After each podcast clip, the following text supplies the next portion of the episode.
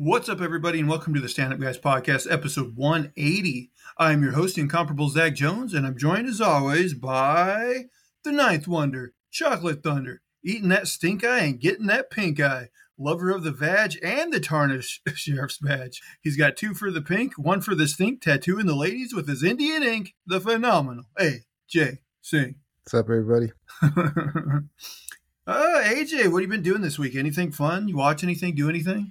Um, just college basketball mostly. Uh, my team beat the number six team in the nation, Iowa State. Uh, we're number two, and uh, with the Houston Cougars. And um, we lost them in the first game that we played them on the road, and then this was at home, so we won. So it was just one and one. Um, All right. We're playing a big game on Saturday to Baylor on the road. Road games are hard. Um, they just came off a loss on the road to BYU, so they're going to want to win it, win that game really badly. So it's going to be a tough game. Um, I did watch a movie this week. I watched uh, No Hard Feelings with Jennifer Lawrence. Oh, is that the one where she like agrees to like like date some young kid or something? Yeah, yeah. She's supposed to like bang him for a car, and uh, you know, obviously, like things change and whatever. You know, hijinks ensue. So it was an all right movie. Just all right. yeah, it wasn't great. what was that on like Netflix or something? yeah, I kind of remember like seeing a trailer for that. I was like surprised that uh, Jennifer Lawrence was in it, but it did, it just didn't seem like her kind of movie because she usually does more like Oscar bait type. Of movie. yeah, yeah. I mean, she got to play like a kind of a, a grimy kind of person, like kind of meh, you know, like not not usually like a not so great person, I guess. But like overall, it wasn't like super funny or anything. No, not really. Um, yeah, it wasn't great, man. I wouldn't recommend it. I did watch. Uh, oh, I also watched Neighbors with uh, uh, what's his name? Uh, Oh, Seth Rogen. Seth Rogen. Yeah, yeah. And it had uh, Dave Franco and uh, that guy from High School Musical, uh, Uh, yeah, uh, Zac Efron. Zac Efron. Yeah. I, I saw that movie too, but like years ago, so I don't remember it super well. It seems like it was okay. Yeah, it was okay. It wasn't bad. It was better than uh, No Hard Feelings, that's for sure. Okay. Yeah, it wasn't bad. I want to Um, say I even see, saw the sequel to Neighbors, but yeah, I I haven't seen that one yet. I don't really I remember them that that well. What What do you think of the? So compared to, you don't remember them that well at all? No, it's been many many years since I've watched I watched them. Okay. Okay. It seems like I think they were similar in quality though. All right. Um, I started lifting weights this week. Oh my god! If you haven't lifted weights in a long time, it is so painful. Like, so I lifted on Sunday, and uh, then the next day I was sore, and then today, no, then uh, Tuesday I was really sore, and then today I kind of got a little bit better, and I lifted again today because I heard you could work through the soreness as long as you give yourself seventy-two hours to uh, heal. And so I did again today. I'm still sore from the first time, and I imagine I'm going to be really bad tomorrow and the day after. So, and I got to go bowling on Saturday. So, like, I don't know how that's going to go. It is crazy. Like I haven't lifted weights in a long time, but I, I remember exactly what you're talking about. It's like you work out, and then for the next several days, your body is like so sore. You got like that acid buildup or whatever, and it's like, man, how did how does like I don't even understand like why your body is designed that way. It seems like a bad system. Yeah, right. I don't get it either. I even had Um, I heard it's like acid buildup or something. Like your body. yeah, yeah, exactly. I think it's is it lactic acid, something I like think that. so. Yeah. Uh, yeah. And um, I do go jogging often. So I heard like, so I'm walking around the house. I'm like trying to like circulate the blood. Maybe that'll help. You know, I'm drinking a lot of water. So I heard all that stuff helps. And I'm going to go jog. I went jogging yesterday, six miles, and I'm going to go jogging Friday, six miles. So tomorrow I'm off. Man, yeah, that's that's a lot actually. Six miles. is- It Like I do, great. I do, man. I do elliptical. like almost half of it is uphill too. So like it is, uh, it is a tough jog, man. Like, but it's so good for you. Like, Yeah, I think I burn like about a thousand calories every time I do it, more or less. yeah, that's crazy. Like on the elliptical, like I'll, I'll usually do a half hour, and like it estimates that I burn about 500 calories, which Oh, you know those things are just estimates. It can change a lot just depending on your metabolism and certain things. Yeah. But you know, but um, but yeah, even like um, if you don't do anything really strenuous and you even like uh, you know help somebody move or some something, you'll Ooh. fe- you'll feel it the next day, like oh really my bad. god, Yeah. dude! That one time you helped me move into the apartment, you were the Hulk, man. Like you did the like the most. Like we couldn't keep up with you. Like I don't know what kind of shape you were in that time, but I was in better shape then than I am now. okay, yeah, because I was like, how is he doing this? Like I'm struggling here, man. Like by the end of the day, I was done. I was just oh, I was so bad. I just I couldn't do it, man. yeah, I was in pretty good cardio shape. I was in pretty yeah. good cardio shape uh, at that time. Nice, nice. Um, I didn't watch a ton of new stuff this week. A, a few things. Uh, so on Paramount Plus, I watched the newest Mission Impossible movie, Mission Impossible: Dead Reckoning, Part oh, One.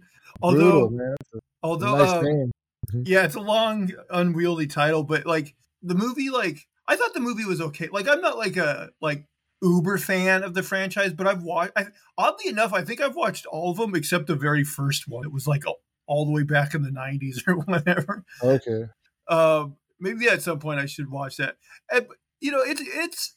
I thought it was fun enough, but I don't think it did very well in the um, theaters. So, like, mm. even though this one's called Dead Reckoning Part One, like the rumor is like the next one probably won't be called Dead Reckoning Part Two. Like they'll just like change it to something else and like probably eventually like rename this one just Dead Reckoning instead of the okay. Part One.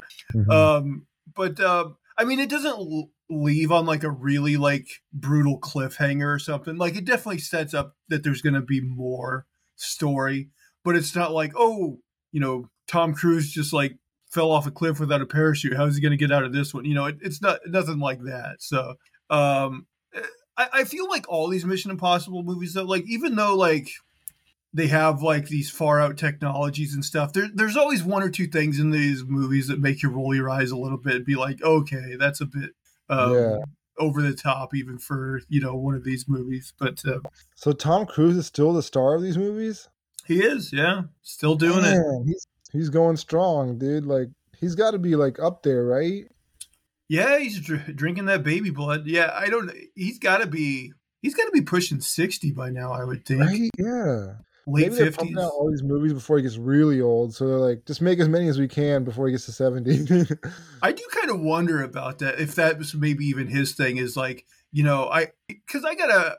I gotta imagine like he wants to kind of do like some smaller roles again, but he's probably like, man, I gotta make hay while the sun's shining. So uh, I'll I'll jam in all these you know you know action movies while I'm still young enough to do them. He's got to be worth like a fortune. I don't know why he needs the money. Like I think him, Robert Downey Jr., like Keanu Reeves. I know Keanu Reeves, like he doesn't even seem like he's worth a fortune like that, but he's worth over four hundred million dollars. I mean, I I think of him as like Bill and Ted, and like you know, like yeah, he's done a lot of blockbusters, Point Blank, uh, no, Point Break, uh, Speed, uh, obviously John Wick. He did that Forty Seven Ronin movie but I just I don't know. I didn't think four hundred million dollars was the number. That's that's huge, man. Oh yeah, it doesn't surprise me. He's he's like a mega star. Yeah, he's been in yeah. so many like big franchises, The Matrix and you know John Wick just by themselves. Matrix, uh, yes, okay, yeah. yeah. But uh, yeah, Tom Cruise. I mean, I gotta hand it to him. Like, it, the only bad thing about Tom Cruise is like he's the one propping up Scientology, which is like this like terrible cult that does terrible cult, yeah. thing to anyone who dares try to leave the, you know. Like how powerful are they? Like the government can't even investigate missing people in their organization. It's pretty crazy, and like from what I understand too, they've bought up like a huge amount of properties to the mm. point where mm. like people are like, what are they doing with these properties? You know what I mean? Um, and I, yeah, it's I think the Mormon Church is like that too. Like they have a shit ton of money like saved up. I think they own a lot of like you know banking firms and stuff like that. So yeah, man, that's nuts. I mean, these are like non-tax organizations that can just make so much money. And they, they, they become businesses and they're just not taxed, I guess. Well, you know, uh, Leah Remini um, from The King of Queens, like, you know, she used to be big into Scientology. Yeah and then she left and she's done like some exposés on like you know leaving scientology but that's because her parents were into it so she kind of got brought into it right like they forced her into it quite possibly i i, I didn't actually watch the show so i just i know kind okay. of just like the basics but um uh-huh. but i remember like hearing a quote from her that like she's like Tom Cruise could probably um, single handedly bring down Scientology. Like if he like if he flipped and was Mhm. like you know if he ever flipped like she did, Yeah. um, it- she- she's like he could probably bring down like the whole religion basically.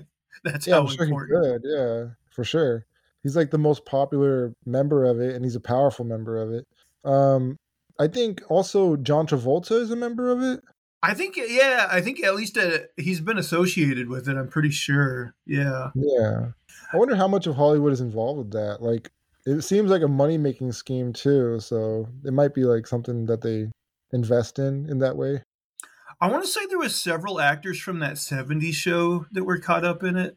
I know um Isaac Hayes. He left South Park when they did that Scientology. That's right. was Yeah, that's right. Yeah. Huh. He they they really did him dirty. The, chef they made him like a pedophile at the end, and like he shit himself when he died or something. I'm not sure something like that. Right. They really did him dirty. Yeah. I mean, and It they use is- like it is crazy, though. so It sounded so out of place. old audio clips. oh, I mentioned uh, Leah Remini. Uh, one thing I've been watching, which uh, is not new at all, uh, but you know, I, I got Peacock and I was, you know, trying to find stuff to watch, and they have the King of Queens on there, so I like started rewatching the King of Queens. And I gotta say, Yeah. Maybe I'm just nostalgic for like late '90s, early 2000s sitcoms, but I'm really Yeah. enjoying that show. Yeah, I used to. I think it was like a fun show to watch after school. You know, it was something to put on. Uh, it was better than Everybody Loves Raymond. That's for sure. Like, Oh, see, Yeah. I, I put Raymond at the top. I, I love Really? Yeah, Raymond is. I love that show. But King like Queens, man, it's up there. James. Mhm. Yeah. Actually, you know, I forget um because King of Queens was a spin-off of Everybody Loves Raymond.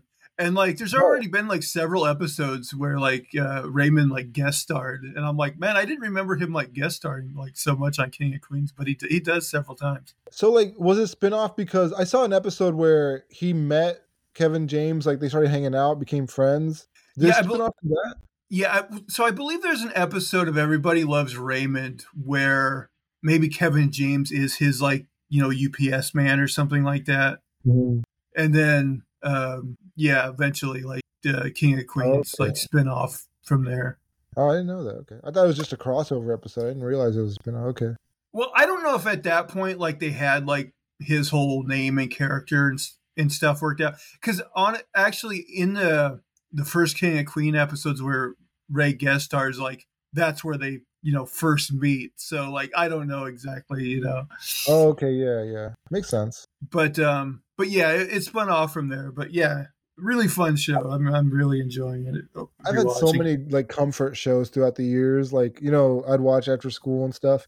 Um, it used to be like Cheers when I was younger. Uh, Gilligan's Island was a favorite when I was really young.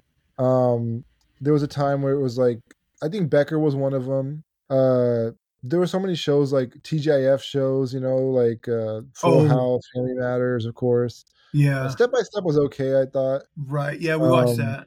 Uh, let's see. There was also New Girl that that was more recent. I like that show a lot too when I was younger, like in my twenties. Um, there was a time when I was in my early twenties, like I think I was like 21 or something. I'm not sure, but I used to watch maybe 20, 23, 24. I watched Zack and Cody a lot for some reason. Like, a lot of people did. It was just a show that everybody. I used to watch it with my friends who were also in their 20s. Oh, really? yeah, I gotta admit, I, I missed out on the uh, the Zack and Cody uh, era.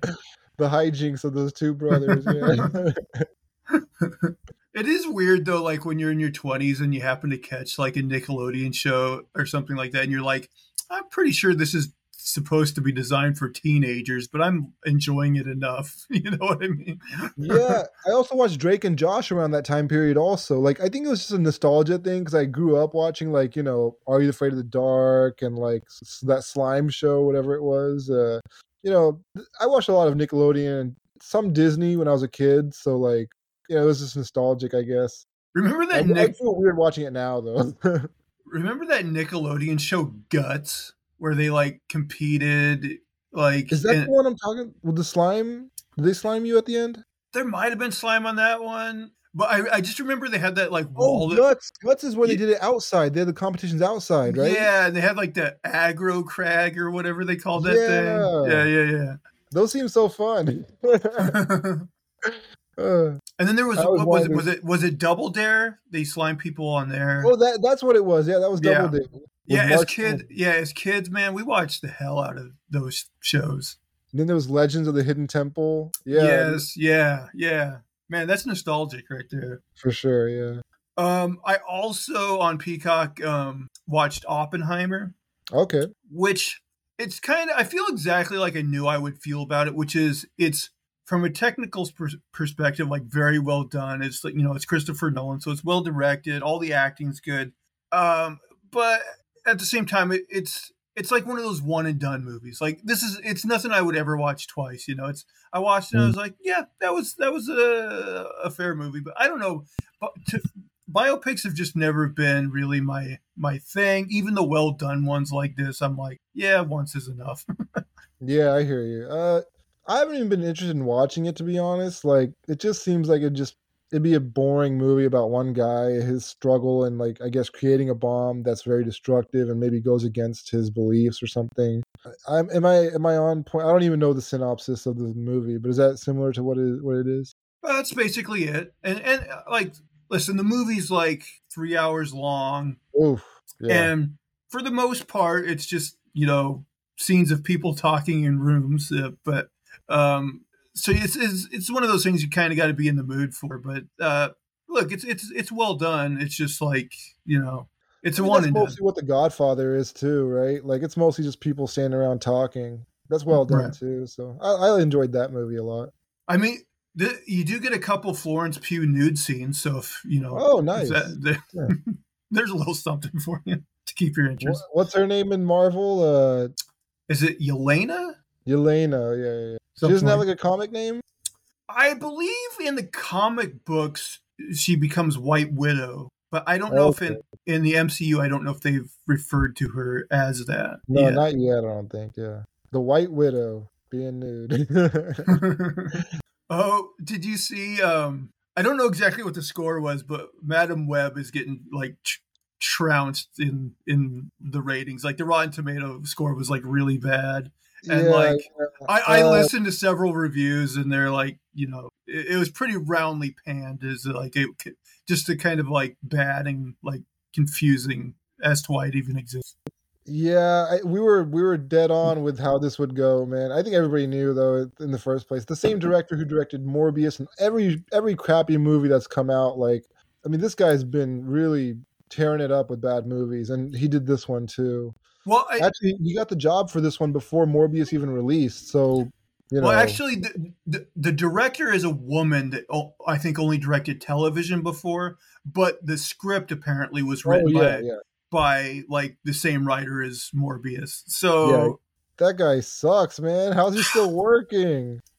you know, it, it's very perplexing to me because, like, uh, well, I will say, in fairness, writing in movies is very uneven because, like, the same guy that wrote um, Batman and Robin, like, wrote A Beautiful Mind.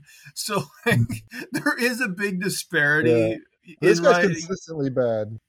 That's the thing is like they, they just had you know a flop. I think Morbius was pretty much a flop, and so they know like ugh, this guy's not doing well as Yeah. writing these things, and I don't know. It's just I, I sometimes swear that studios do not put a premium on writing like they should. It feels like, and I heard there were a lot of rewrites too. Like Dakota Johnson says she can't even talk about it, but it was massively rewritten, and like there were so many changes made to this movie by studio execs and stuff.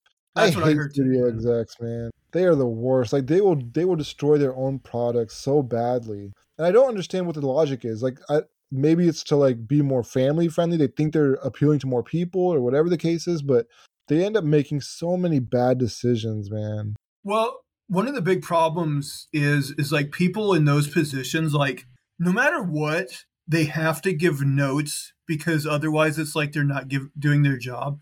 So like even if they see read something they think is great or see like maybe daily footage that they think is great. Okay, I uh my internet bugged out for a for a minute, so uh, Oh, I'm back now.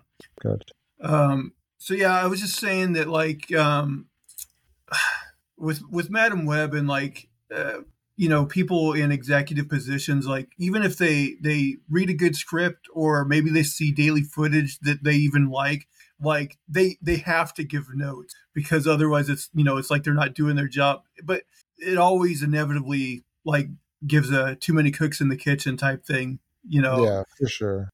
When when people do that. So yeah it's it's i don't know. I feel like i feel like the movie industry as a whole has never quite figured that out but there's then you get these pockets where it becomes very evident and and with like the sony you know spider-man uh movies or spider-man less movies in this case like yeah. it's it's very apparent that like but like i don't even know like from what i understand this, movie had a relatively like you know small budget i think they made it for like 80 million dollars okay but still i think opening it made opening week made maybe 20 million dollars so if you consider marketing like I yeah. assume they're going to lose money on this movie.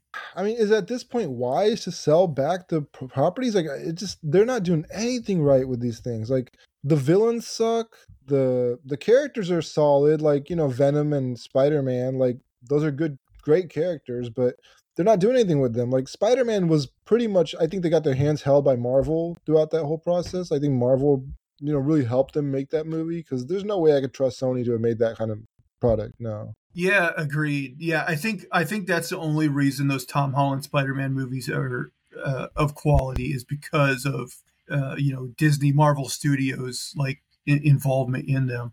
Yeah, and what's what incredible they, they didn't learn anything from that experience. Let me ask you something: if if you were in Sony's sh- shoes right now and you just see over and over again like these movies, like I guess Ven- the Venom movies made money, but critically they weren't well received. Yeah. Like, it, let's say that Kraven ends up being another flop. Like, that would be three in a row Morbius, Madame Web, Kraven. If you're Sony, like, what would you do?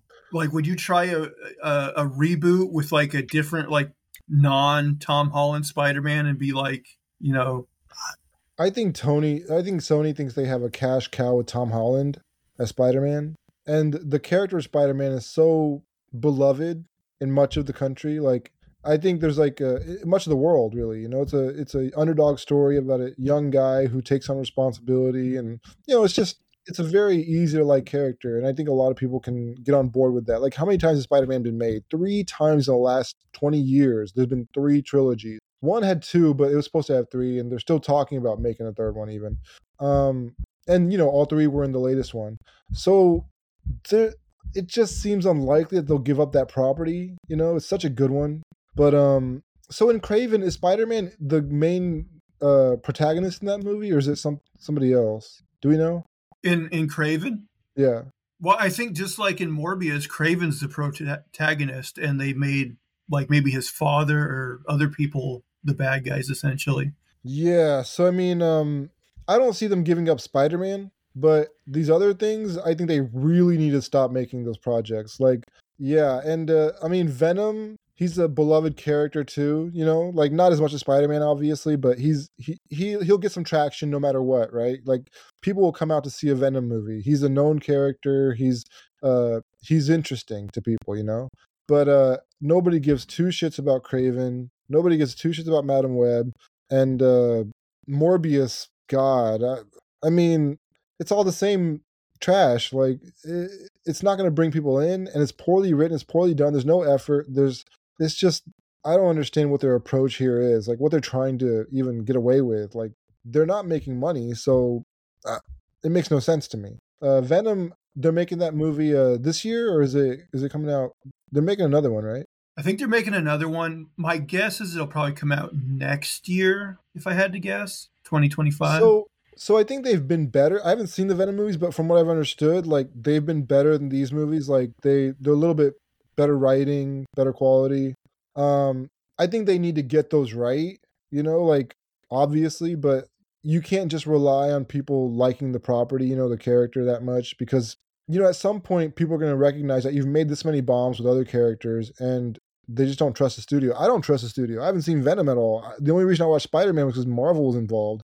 Yeah. I never saw Morbius. I haven't seen Madame Web. I'm not going to see Kraven probably. So, I mean, except for the animated movies, the Into the Spider Verse, those those are great. Yeah.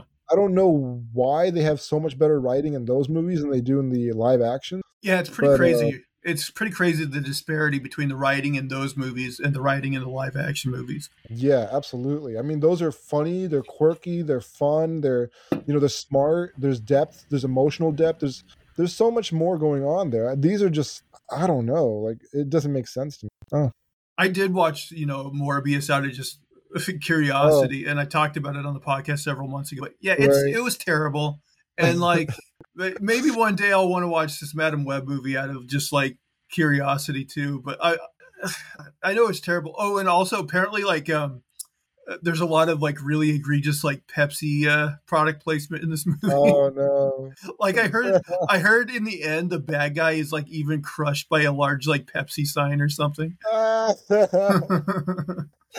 I, they got to get their money one way or another. They got to get that money back. Actually, may, maybe that's uh, maybe they do make money on these movies just from shameless product promotion. Maybe maybe it doesn't matter what the box office. Very well could be. Yeah. I mean, there's so many there's so many movies like uh there's so many bad movies that are basically made on those promotions. Like they pay for themselves just based, on like product placement and stuff like that. So I don't know if they can get 80 million back. Like, yeah, I don't know about that, but. Well, and and it even have to be more than that because like I think the rule of thumb is that usually like for a theatrical release, just like all the all the advertising stuff, usually like costs like a, what the budget of the movie is. So usually they say like double the budget. So like they would probably have to make more than 160 million probably to actually make a profit. I hope uh, Pepsi really shelled out the big bucks for this. but yeah, it's going to be uh interesting. I do wonder, like, is there a price like Sony would actually, you know, give up just just the live action movie rights for Spider Man, and like, I'm on the podcast, buddy. And like, I wonder if Disney would even like agree to that, just like, depending on how much it is, I guess. I mean, I don't think Disney's clamoring to get back like Kraven and you know Madame Web and Morbius, but Spider-Man, I know they want.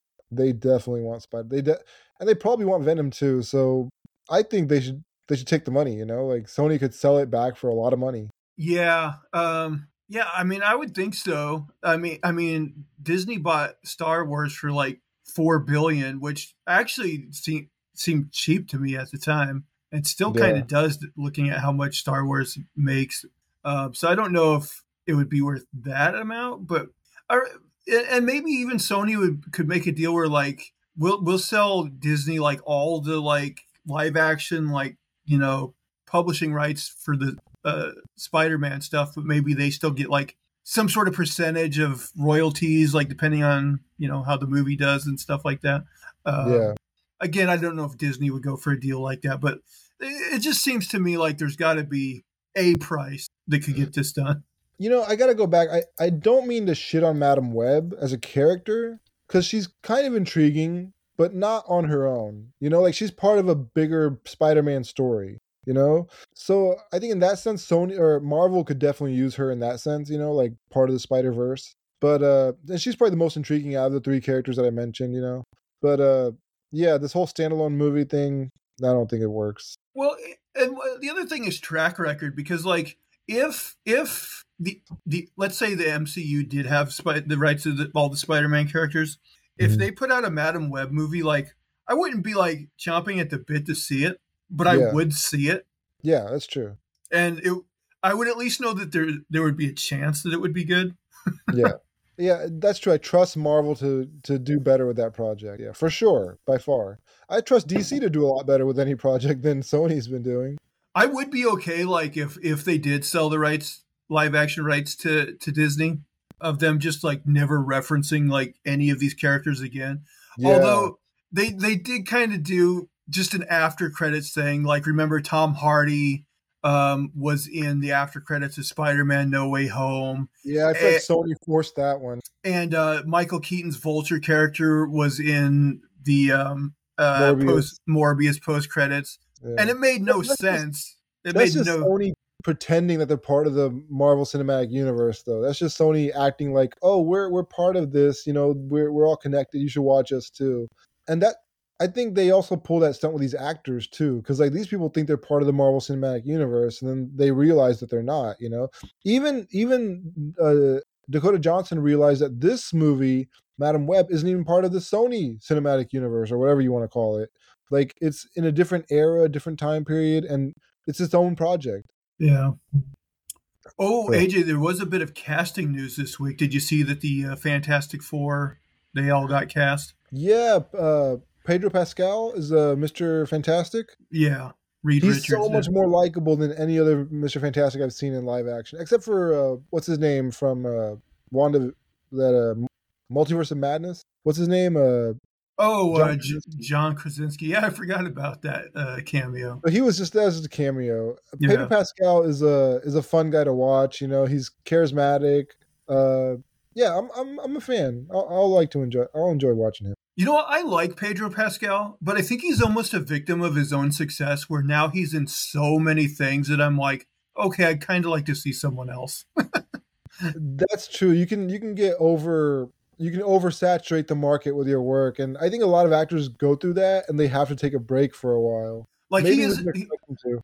he is a great actor and I'm sure he'll he'll do a good job in the role. But yeah, I just like I saw him in The Last of Us, like you know, he's the Mandalorian, Mandalorian, um, and he's been in like a lot of other stuff like Game, yeah, and I don't know, yeah, he's just one of those guys that I've seen a lot lately, and I'm like, okay, maybe we could let some other people have you know have a crack at it. But he's a good I hear you. actor. Yeah. And then Vanessa Kirby, who I've only seen in like a couple Right. things, like actually She she was in uh, Gunn's Mission wife, Impossible. right? What? Is she James Gunn's wife? No, Oh, okay, okay. I, No, then I- she's the one who was in that uh, movie with The Rock, right? Uh, uh, Hobbs and Shaw. Yeah, she was in there, and she was also in the, this uh, Mission Impossible: Dead Reckoning movie that I watched. Oh, okay, I she's got those- fake an accent, huh? What's that? She's got to fake an American accent, then, right? Yeah, I'm, I'm guessing she's British, right? I think so. I think so. Um, and then the other two actors, I don't, I'm not super familiar with. One of them is a guy from like the last season of Stranger Things. I think he played Eddie. Oh, right. Yeah, he was a really big. Uh, people loved him in that show. Yeah, but I think that's the only thing I've ever seen him yeah, in. to- seen anything. I think. And then the other guy is uh, that's playing the thing. Um, he's in that show The Bear, which is very popular, but I haven't actually seen that show. Is he like the main chef, that young guy? No, no, he's a different guy.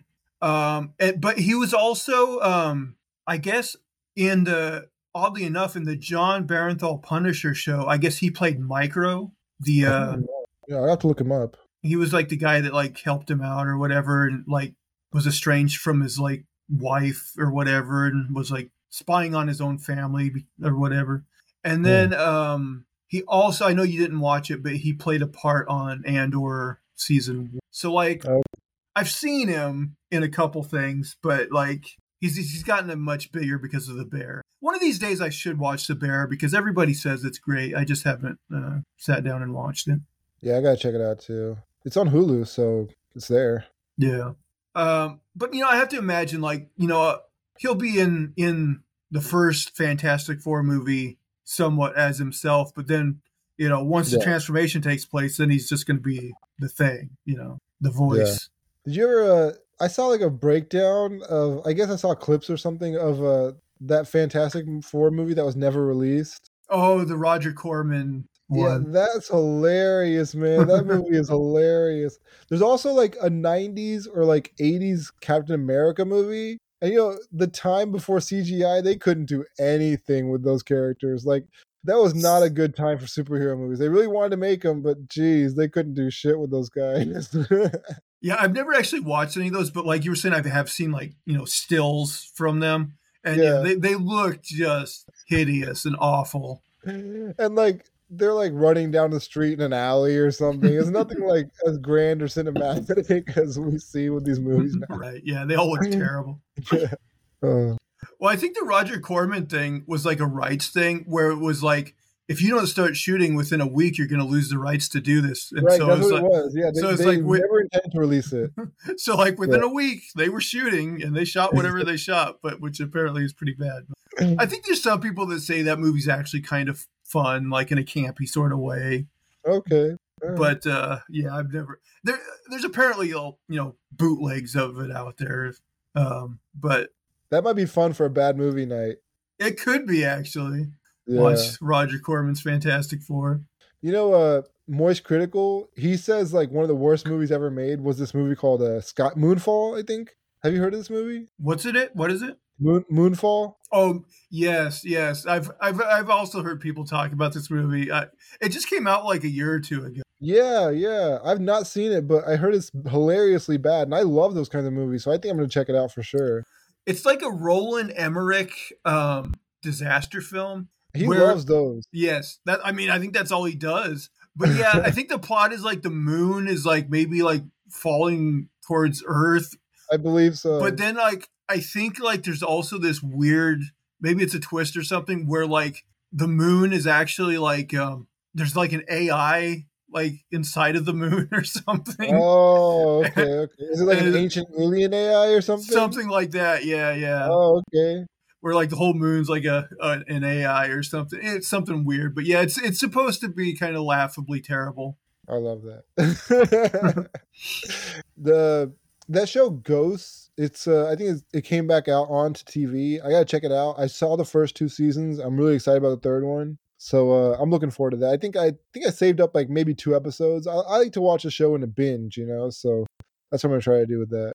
Yeah, I've stupidly been like watching certain things week to week, and it does kind of suck. I mean, it, it's one thing if it's like a show we're reviewing on the podcast, then it's kind of Yeah. good because it's like then we get content each week. Yeah. But like, And yeah, if it's the Marvel shows, they always do like a a, a prelude, like a what do you call that? Like a recap of the episode oh yeah, before. previously on blank and blank. Yeah, yeah.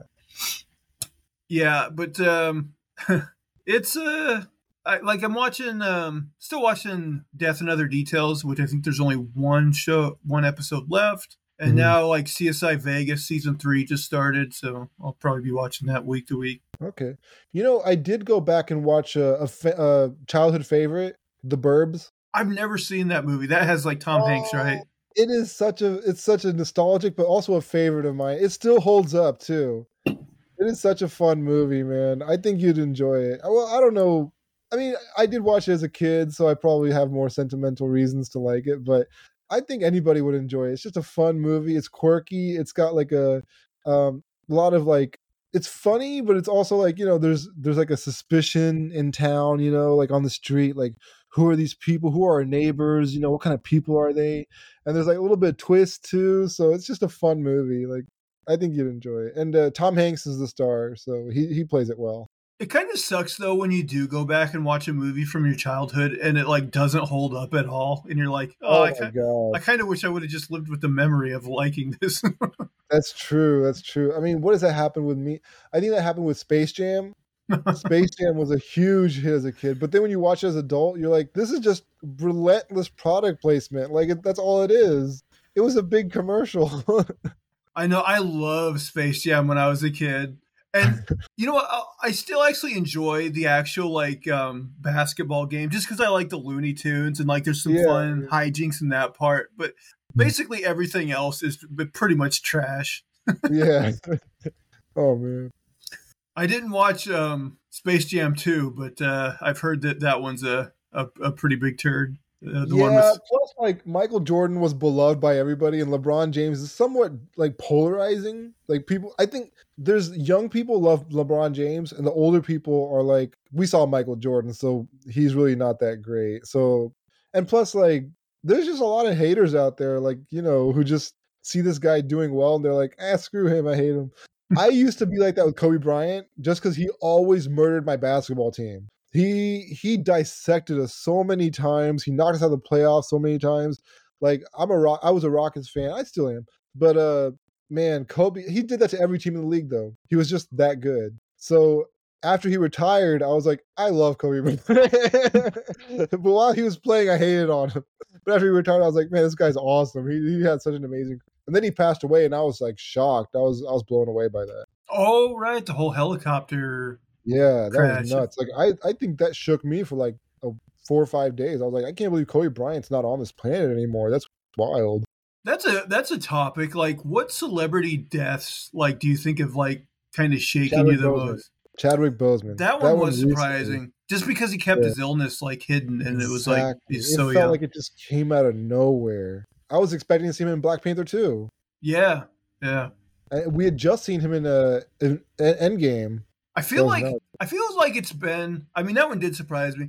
I feel like the one that rocked me the most Mhm. was when I was in high school. Was when um, you know Owen Hart died Oh yeah, accident, and I remember Yeah. that. one- And I was so into wrestling at that time that I, that one shocked the hell out of me. did you actually like, see it on TV or something? Like no, because it, it was on a pay per view. So and I didn't have. So I didn't actually see that show. I used to be a huge Bret Hart fan, and like you know they had the Hart Foundation and all that stuff. So Owen Hart was a part of that, and uh yeah, I was like I always cheered for him, you know, and that was crazy. And the way it happened, like during a pay per view event, falling from the rafters, like that is a shocker. That yeah, I mean, did they did they carry on with the event after that, or did they just cancel it? I I think they they did finish the event. They like took him out on a stretcher and like because I don't even know the detail. Like I don't know if he died just like straight away on impact or if maybe he was alive for a few minutes after. I'm not quite sure, Right. but yeah, I think they I think they did like finish the show. But you know the energy in that building just had to be to- in total shock. Yeah. And another one uh, for wrestlers was a. I mean, this wasn't like sad. Like this was sad in a different way. Chris Benoit.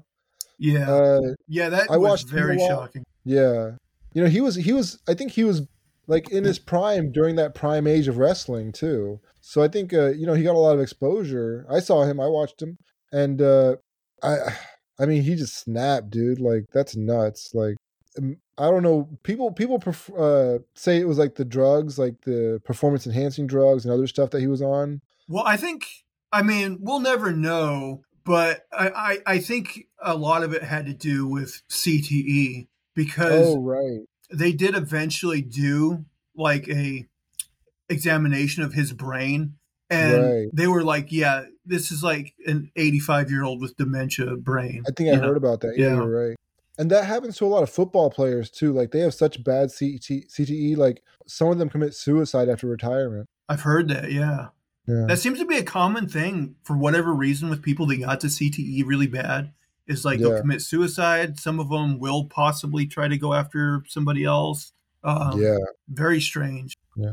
but- those are some crazy ones, man. I remember the Benoit one. I was still into wrestling enough that I would frequently like read like the dirt sheets on the internet, you know, like rumors and stuff. Hmm And I actually remember that one vividly because I remember reading that story before it was ever announced, like on television or like widely. So I think I just happened to be on a site that like got the They news. got Like, that first before it was even aired. yeah, I I, I read it like because I I believe it happened on like a, a weekend. So like I read it on like a Sunday night or something, and then Oh. like I because I heard like even a lot of wrestlers like talk about it after the fact, and a lot of them didn't even hear about it until like the following Monday. Which Yeah. I remember th- they turned that raw because they didn't know the details yet. Was just a tribute show to him.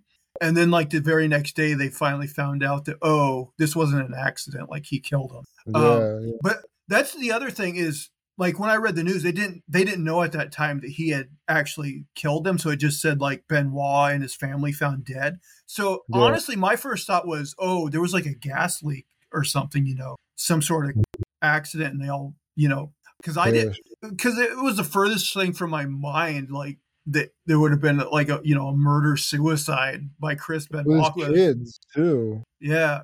And who I was a huge fan of, by the way. I was a huge fan of his. So yeah, it was just shocking and, and sad all the way around.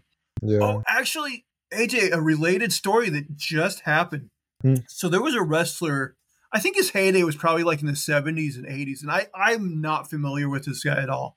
But there was a wrestler named Billy Jack Haynes, Mhm. and he lives in Portland. He Oh. just he just got arrested for shooting his and murdering his wife, who I guess oh, was like 85 years old, his wife. And like, I'm not sure how old he is, but I think he's up there in age too. gotta be. Yeah.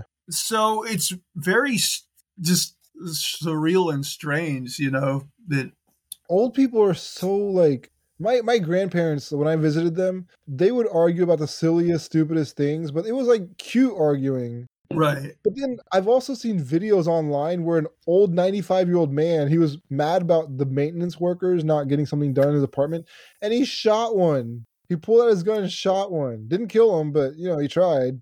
And like th- they just lose a lot of them lose like all rationality when it comes to like, you know, responding to to stressful situations. I've I've seen a lot of people complain about that in retail, like on TikTok and like YouTube.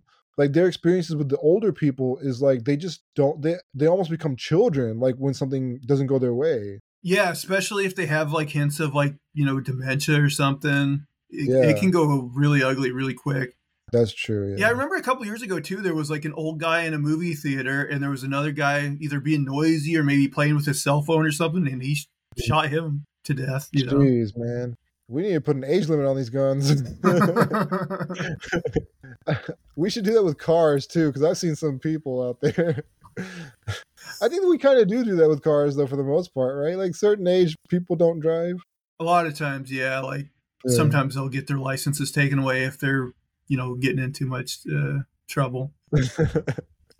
You know, it's it's uh, this thing about some people like saying how it's ageist to uh, you know criticize Biden. It's like I'm not criticizing him because of his age. I'm criticizing him because he has clear cognitive problem. You yeah, know I mean, it's just natural. He's he's diminishing with his mental faculties. Like his, yeah, he is like just not able to do the job. You know, like, and I think that goes for anybody who's at that age. Like Trump is also like in his 80s. yeah. we need Obama at least was like what 46 when he was president and he seemed sound of mind right? Yeah. uh, even Bush was like kind of ditzy and stuff but he was still sound of mind you know? Like you got to have younger people in that office. I I think the cutoff should be around like 70 you know maybe more or less but yeah. Well, I don't think there should be like a cutoff, but I, I do think there should be uh like some sort of you know cognitive test because there are people at Biden's age or yeah sometimes Bernie, even Bernie's solid yeah, there's people Biden's age and older that are still sharp as a tack, and like if that's the Yeah. case, like I'm totally fine with it. But Yeah. like these people that are just burying their heads in the sand and pretending like he doesn't have a problem, it's insane to me. Like he's clearly struggling. He, yeah I don't know. I mean, once you get in power, you don't want to give it up, and it's it's kind of hard to overthrow an incumbent. We saw that with uh, was it uh Dianne Feinstein? Was she the one, or was it someone else uh, who passed away recently? Who was just so she had to sign away her right of attorney to her daughter like years before she even died. I think it was Dianne Feinstein. Yeah. Yeah, so and she was still in you know office voting on bills and stuff like that. So I mean, it's scary. You know, Well, look, look at uh, you know Mitch McConnell. Uh, Yeah, yeah. He has like black hands from falling all over the place and like he can't talk. He gets confused mid sentence. People Yeah. have to stop interviews for him. Like, straight up like freezes. You know. yeah. I mean, I think I said this before, but that's the fall of empires. Like when people become so out of touch and old and incapable of making rational decisions that benefit the people of that time period. They yeah, I mean, you just end up living in a different time period. You're not making the right decisions. You just everything goes helter skelter, you know. I gotta say, I'm so dreading this year. I just have the worst feelings. There's going to be a lot of political violence. There, there's already Uh, been like several like um, shootings in the last couple weeks. Yeah. I don't know. I just got a feeling that there's going to be a lot of that this year. I think so too. Uh, honestly, I've become so apathetic, which is bad. Like it's horrible, but like I expect the violence. I just don't want to be reminded of like this right versus left, like political ads and all this con- like politics. Like I, I just I become so turned off by politics. It's just it's so gross, you know. Like It really it's is. Like, I mean, Yeah. it always is, but this year just especially. yeah, yeah, Well, uh, it's just an exam. It, it's just you can tell how corrupt the system is when these two guys are running, and like one of them's an obvious pathological liar and just terrible person, and Yeah. the other one, it, it- like we we said, is is so uh, in cognitive decline that nobody wants him there, but he's there. And it's just I don't know. The whole thing is like the fact that those are the two guys, it's like, yeah, this system's working real well, you know? Yeah, they're the cream of the crop. Apparently, they rose to the top. like there, there's there's Harvard graduates, there's PhD students out there. There there's such smart people. I get that there's a. I, I think you have to be a certain age to run for president, uh, like the minimum age. I'm not sure. 35. 35, and that's that's pretty young. Yeah. You know, like there are a lot of amazing people out there who are just geniuses. I don't understand. I, I I get that they don't want to get involved with politics because it's so disgusting and it's such it's such filth. But I just have a hard time believing that an intelligent person who's capable and who has the merit for the job can't like. it- It just shows you that there's so much corruption in the system. That's what holds them back and keeps these people in front. You know, like it couldn't be anything else. Yeah. I mean, I won't be excited no matter what until a more progressive candidate actually like gets in there and has a chance of winning, which I don't suspect will ever happen. But um, yeah and somebody who actually does what they're going to say like what they say like because a lot of these people get turned. Once they get into office the, those big corporate bucks you know like they change everything. So yeah well, i mean and listen, I, actually- mm-hmm. I understand that like even someone if, if if by some miracle someone who is an actual progressive made it to, to office, I know their hands would still be tied in a way because like Congress would still be deadlocked. Yeah. But I'm like, if that person didn't do absolutely everything they could through executive order to help people, I would Mhm. still be like disappointed in that person. yeah exactly i mean we saw it happen with trump he was able to pass as many executive orders as he wanted to please his base and it just seems like on the left these conservative democrats they they don't use that and i think there's a reason you know they're they're trying to keep the status quo so i mean somebody who's a progressive will at least use that tool to try to change things and appeal to their base you know so um, yeah i can see that I mean, from my understanding, I think there's a lot, you know, if, if you know Biden wasn't bought off by the corporate donors, like I think through executive action, he could essentially make marijuana federally legal. He could forgive student loan debt. He he could do a, quite a bit of stuff that he doesn't. Yeah, he needs those big corporate bucks though, because he's 80 and you know he's going to live a long life still and needs all that money, and so do all those old ass Democrats. And this, the funny thing is, like they're already able to make insider trading, you know, investments like that based on their their like primary, like what do you call that? Like when somebody has propri- propri- pro- uh, proprietary uh, knowledge, right? Like so, like they they have the first scoop on uh you know what investment is a good investment, what company they're the ones in like allowing these companies to have a leg up you know like they'll allow this firm to have like a a deal with the government to explore the ocean for oil or whatever the deal is you know and they can find out like if they've struck anything or if there's any oil there. So like they can make these investments firsthand you know and they already make millions off of those. I don't understand like how much do you need? You know how much how there's no limit to how greedy people get like yeah I know, like i think once you have something they just want more. That's all it is. Like look at marjorie taylor greene. She was in office for like two three years and she went from like having a, what a hundred thousand couple hundred thousand to 41 million dollars. Or is that lauren, lauren boebert? Is one of them. And like it just shows you can make that money so easily so quickly in that office. And you don't need to be selling out at 80 you know there's no reason that you need to be selling out at 80 uh, you should have made all that money by then. You have power you have money you're good to go. Yeah, there there really is no limit for people because I think they get to thinking like, oh, even if I have enough money for my lifetime, now I get a chance to make generational wealth so that yeah. my grandchildren's grandchildren can be rich, you know, and create this it always escalates. Yeah, always- like I, I need to buy three more i need to buy a house in the hamptons. I need to buy a house in malibu. I need to buy a house here. I need a yacht you know? Like it's just it's always something. A, a plane. I often think about that because, like, even if I, you know, some, won some sort of lottery and became rich, like, like don't get me wrong, like, I'd have a nice house, I'd probably have a few nice things, but I wouldn't go like overboard crazy. You know, there's a recent lottery winner. Um, he won, I think, six hundred million dollars, and I think he, I think he took a lump sum, so it's probably like three hundred something million, more or less. Um, he did buy a lot of expensive stuff, though. He he bought multi-million dollar houses. Uh, I think several of them, huge ones, you know, worth like I think 30, 40 million one, and then like a few million the other. And I think he's buying like more than two properties. One was for his parents, so I understand that. Uh, one was for himself. I understand that.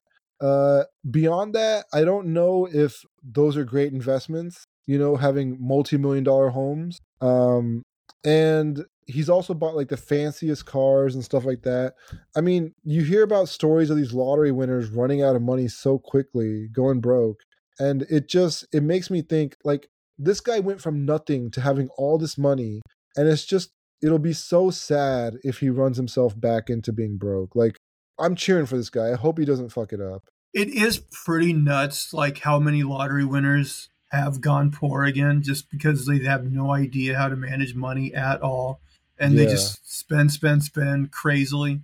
I mean at least with like I guess the multi-million dollar houses, like he still can p- probably sell them, you know, later on. For I mean, isn't isn't that hard to sell? Like pro- I, I always hear about basketball players who are getting traded or something. They have a hard time selling their houses because these are there's less buyers for those kinds of houses. You know, like the market is you don't have that many people who are willing to buy a 10 20 million dollar home so i mean and you can't really it's not it's not easy to rent those out i imagine you know like i don't know but I imagine the rent is a fortune too, and that's still a smaller pool of people who who can rent those. So I don't know all the logistics and behind it, how the market supply and demand works for it, but I don't know. I feel like you're better off buying like million dollar homes, you know, like five hundred thousand dollars to a million, maybe a couple million tops, right? That's yeah. I mean, if you buy those like twenty five million dollar homes, like you could probably sell it eventually, but I, I, imagine it does take longer to sell a place yeah. like that. Yeah. Yeah because like yeah the pool of people that can actually buy something like that is you know relatively small and i from what i understand like with houses that big and that that expensive like there's a maintenance fee like a yearly expense that you have to pay a fortune out of pocket to maintain that property so i mean you know he's also losing money there uh, you know, with several properties so i don't know it just i hope he's investing some of that money i hope he's getting a good return on investment that helps him even out this these expenses. But uh, yeah, man, I hope he's not just spending it all up front. That's nuts. I can't feel so- too sorry for anyone who won like you know three hundred million dollars. that's true. That's true. But I'd feel sorry for them if they lost three hundred million dollars. but there was one lottery winner. I I think uh, I saw an interview, or I don't know if it was like a an article or something. But they asked him like, "What happened?" He goes, "Hookers and blow." no, I think there was one where a guy said he would spend it on hookers and blow if he won the lottery, but there's another guy who said he blew it all on cocaine and like hookers. So I mean, yeah, I mean, it's almost like a before and after story of this these guys. That's so much cocaine and hookers, though. Man, maybe he was getting like the really high end, the good stuff. yeah, both high end cocaine and high end hookers. Yeah, he's getting that China White. isn't there a isn't there like a um a, a model or a woman named China White? There might be. It probably is, yeah. I want to say there was something like, but I don't know. Um, AJ, before we uh, call it a, a, podcast, should we do a story or two? Yeah, sure. Okay, AJ, uh, I'll, I'll start with you first. What do you got for us? All right.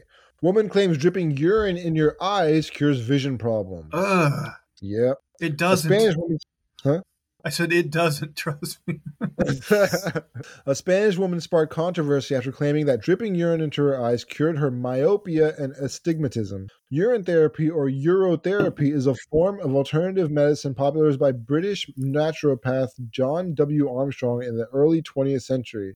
I'm thinking this guy just had a fetish. He's like, oh, this will this will fix your eyes. Here, get on your knees. uh, advocates of this unusual form of therapy promote the application of human urine for medicinal or cosmetic purposes, including massaging one's skin or gums with one's urine and even drinking it. Oh, so it's their own urine, I guess. Um, however, TikTok user and assistant metaphysical counselor Swama Fra- Frail uh, claims that urine is also much better at treating eye problems than the chemical infused medicine prescribed by most doctors. The woman claims to have dripped urine into her eyes daily until it cured her astigmatism and myopia. What made you? What do you think made her try this? Like she's like, urine's the the way to go. I don't, I don't know, but I'm like, I think I have an astigmatism. Uh, uh, I'm like, you know, what? I'll just keep it. I don't, I don't need to. Uh, even, even if this urine therapy worked, I'd be like, ah, I'm. I'll take my chances. Yeah, I'll take, I'll take my chances. In a TikTok video during doing the rounds on social media, Swama Frail c- explains that urine dro- urine drops uh, work better than controversial drugs since the latter are chemicals that can do more harm than good. To provide the effect- effectiveness of urine as a cure for poor vision, the woman details her personal experience. I'll tell you my experience. Pouring urine into my eyes in the morning and at night cured me of astigmatism and myopia. She claims this is natural. Forget about drugs; they are chemicals, and this affect and that affects health. Swama claims that for urine therapy to have an effect, urine drops must be applied daily in the morning and in the evening. She also mentions that she uses enhanced urine at night, which probably means concentrated urine. What was the other urine? Diluted water, I guess.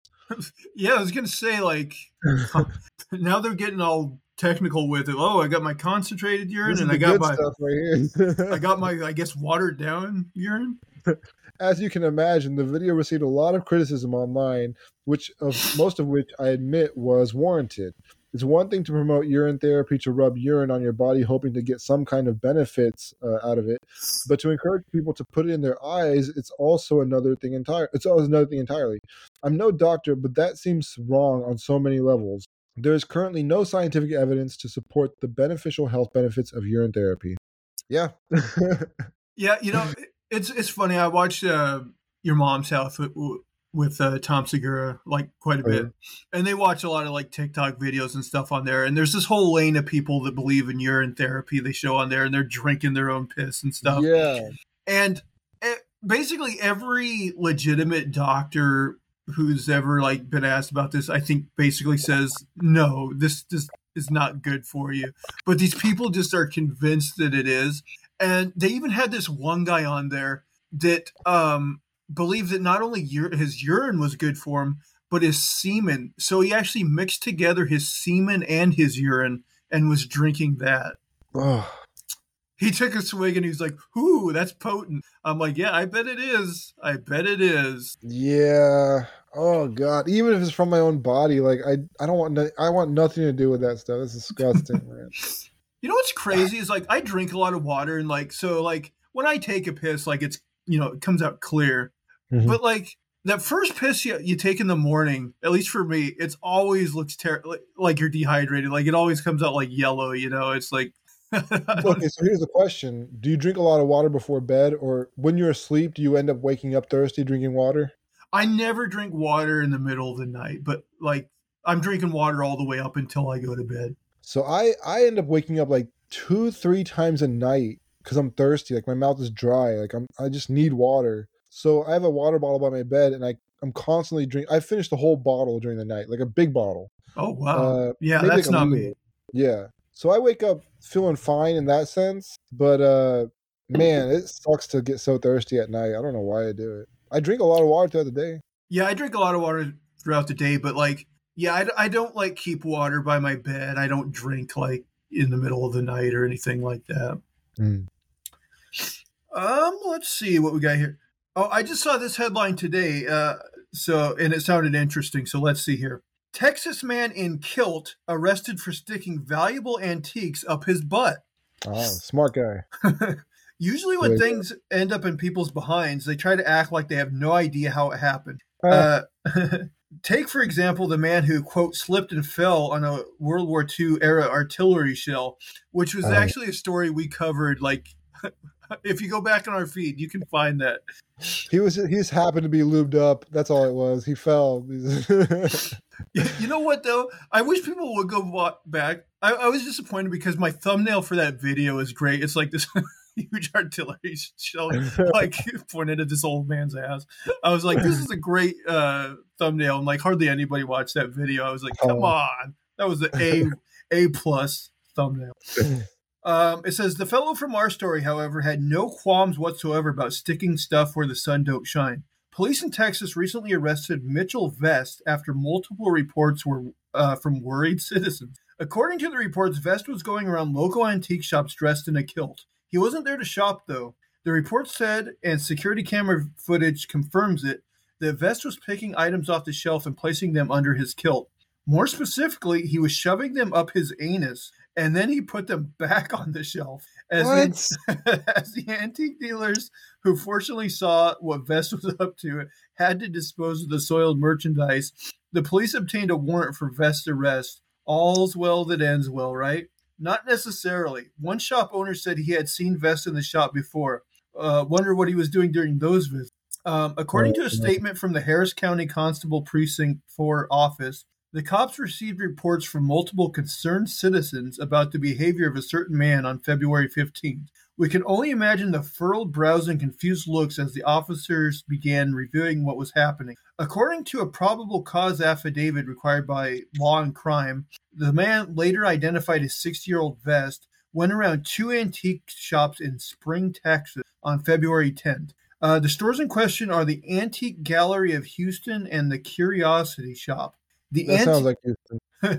the antique gallery's owner, Susan Golden, told the cops that she had noticed the man behaving strangely, but she couldn't believe what he did with an old makeup brush and uh, a further identified piece of hardware, or a further unidentified piece Hardwood.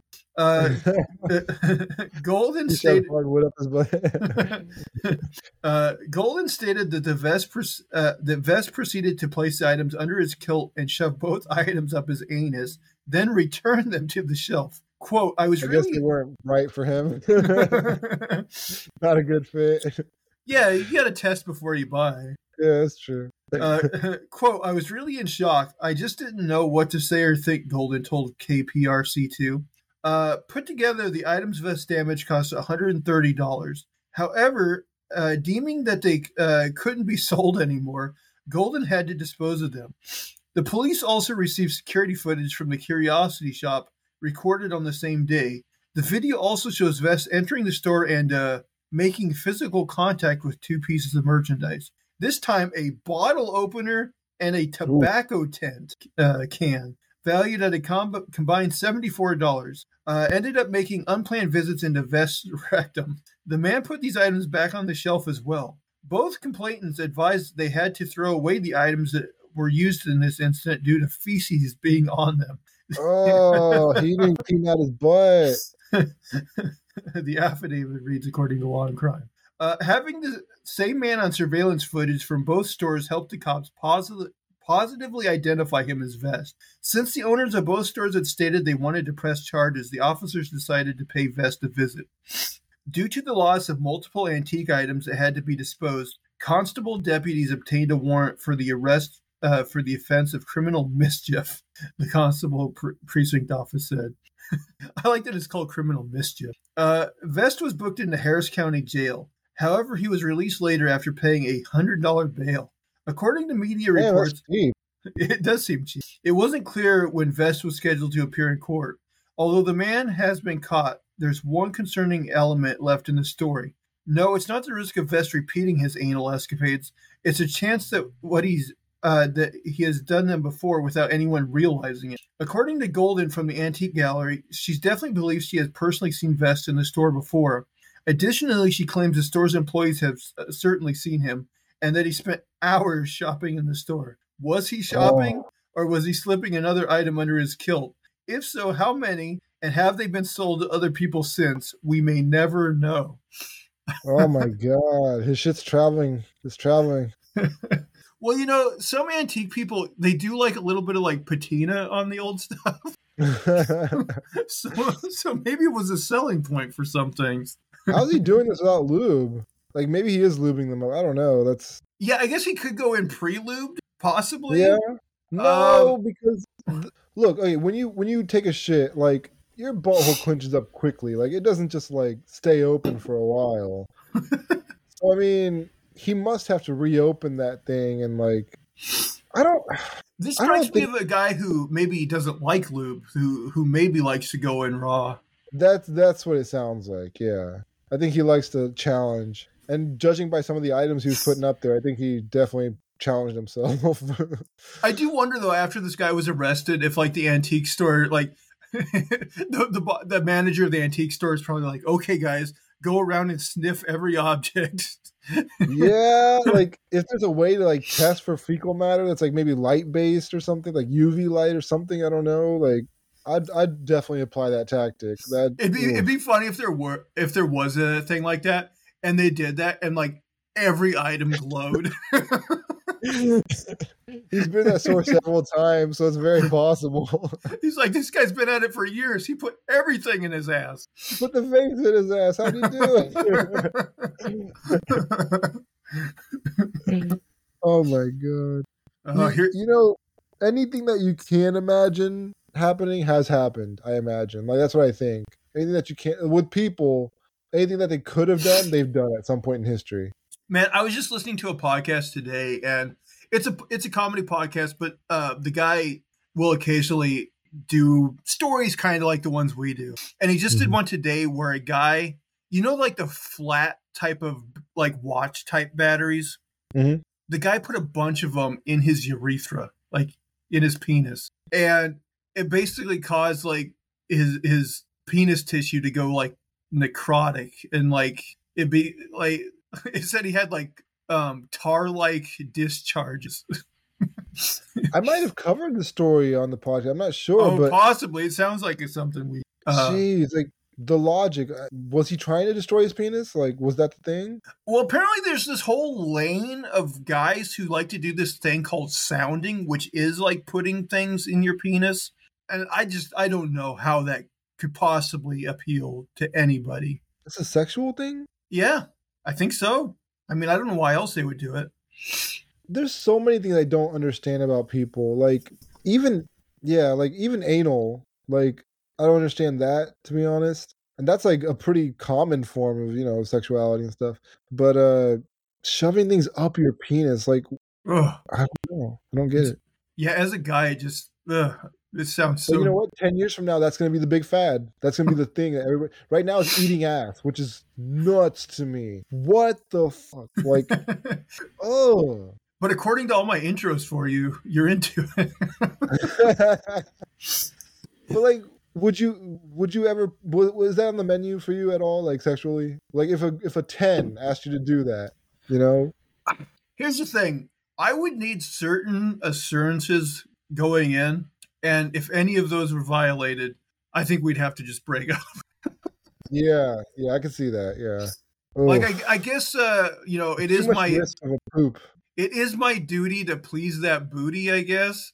but at the same time, I am very poo averse. So like, man, she would have to be super hot, and there would, like I said, there would have to be certain ironclad assurances made.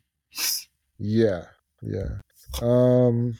I, I will say though, it is surprising how that is like taken off as as a thing. That is nuts. But I'm telling you, it's going to be something in, uh, in 10 years from now. It's going to be sounding. It's going to be that.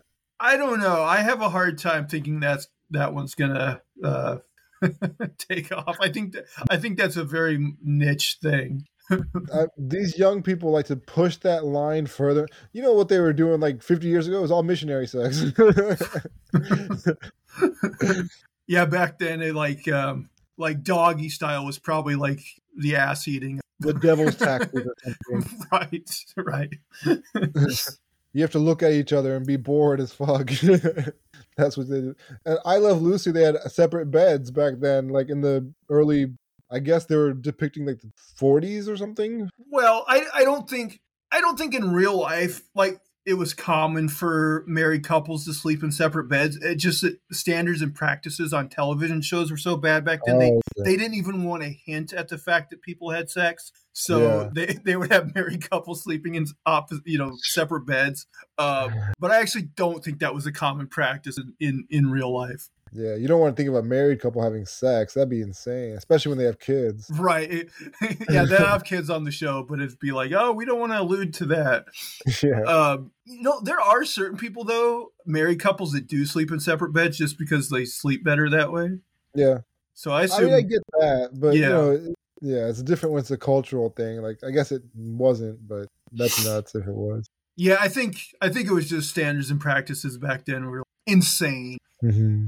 They didn't want to acknowledge that sex was a thing or you know even hint at it that it could be you know Yeah, I Uh, mean, when I've been in relationships, like I've shared like a king size bed, and like you start out spooning, but at some point you want to get to your own side and actually co- enjoy your sleep. Yeah. So Yeah. Yeah. I assume most couples are like that. Like I, I doubt most couples like spoon like all night or anything. all night. Yeah. Mhm. Well, AJ, I think that'll do it for today's show. I feel like this was a weird podcast, but Yeah. it just kind of went uh, a little bit everywhere. But uh, uh, we hope you guys enjoyed. Uh, if you guys will, please subscribe to the YouTube channel uh, and uh, uh, in audio form on your podcast catcher of choice. You can leave us thumbs up, positive reviews, all that good stuff. Uh, if you like, you can follow me over on Twitter slash X at Zach Jones Live. That's Z A C H J O N E S L I V E. AJ, I keep for whatever reason I keep getting bot follows on uh, on on Twitter. I think uh, it's got to be an Elon Musk thing. I don't know. I never got robot uh, followers like this before. But if you want to be a real life follower of me, uh, feel free. It Um, boosts your numbers, makes it yeah, look more credible. that's so, true. It looks me it makes me look a little more credible. I get all these uh, robot followers. Uh, uh, anyway, I think that will do it for all of our shenanigans and poppycock this week. Please, please, please tune in again next week. Bye, guys. Take care.